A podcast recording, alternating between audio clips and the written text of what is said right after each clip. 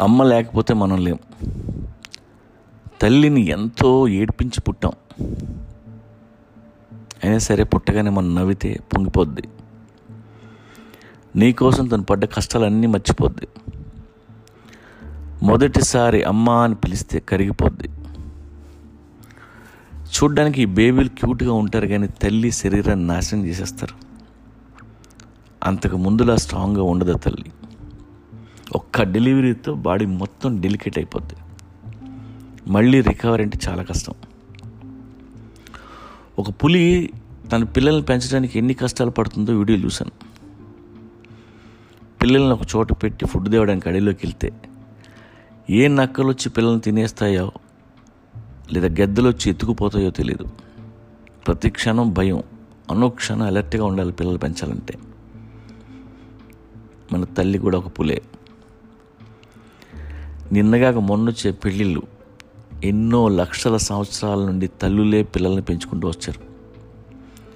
మొగుడు ఎలాంటివాడైనా ఉన్నా లేకున్నా కంటికి రెప్పలా మనల్ని చూసే తల్లే.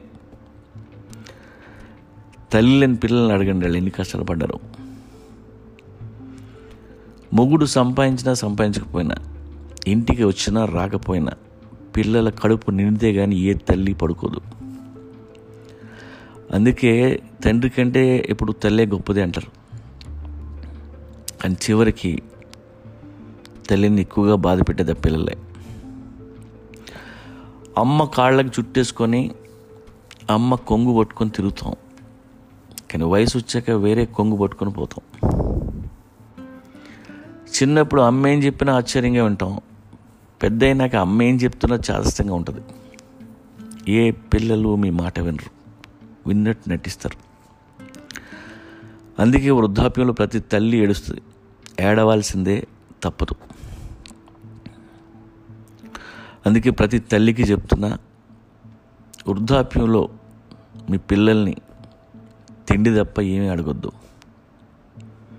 ఆశలు తగ్గించుకోండి. ఆరాటం తగ్గించుకోండి. నవ్వుతూ కనిపించండి. ఆరోగ్యం కాపాడుకోండి.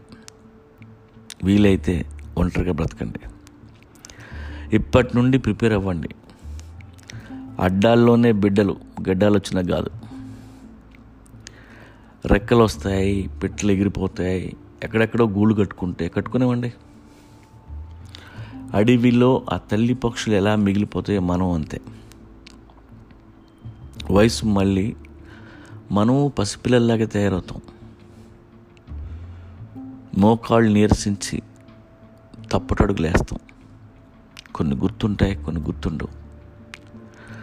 అన్నం ముద్దు తింటుంటే చేతులు నొక్కుతుంటాయి. మాటలు సరిగ్గా రావు. ఎదురుగా పిల్లలు ఉంటారు.